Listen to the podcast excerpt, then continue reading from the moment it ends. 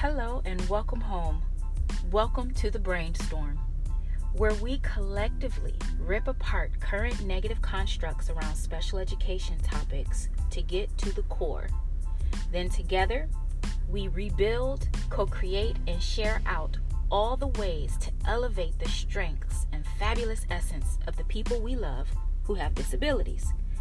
This journey is for you if you are a family member, a teacher, home or campus based, an employee or service provider, or a friend of a person with a disability. So, hey, I'm your host, Maya, and you and I are going to become good friends, darling.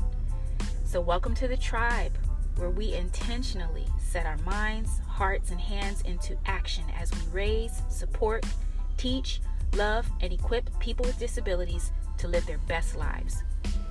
We focus on strengths and not the label. So here's the rundown on my perspective, and together we will embark on a journey to brainstorm and then rainstorm onto others what our collective consciousness knows to be altruistic. Number one, I'm the daughter of parents who had disabilities. If they were being educated right now under the current IDEA, their special education qualifying labels would have been uh, autism and learning disability.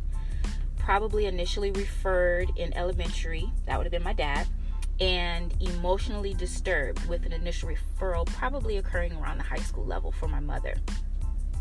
Number two, God and I had a conversation in heaven before I was born.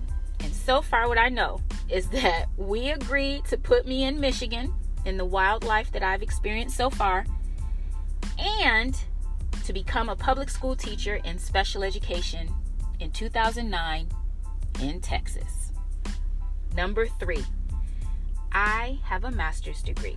I study, research, and use methodologies like applied behavior analysis for teachers, positive behavior initiatives, restorative justice, trauma informed teaching practices, and I'm always looking for thought leaders and new learning opportunities. Right now, some of my favorites um, that I'm reading or following are Gabor Mate, Brene Brown, and Russell Barkley. But none of it would be useful or effective in my hands had it not been for the life degree I earned living and loving parents with disabilities. Number four, I refuse to take off my rose colored glasses. Number five, I don't know it all. I'll never know it all. I will make mistakes. I love hard, I work hard, and I laugh hard. I'm so glad you're here. So saddle up with your favorite beverage, darling. bring your pressing questions, and best of all, bring your heart and perspective. And let's begin together because it takes courage to recognize strengths.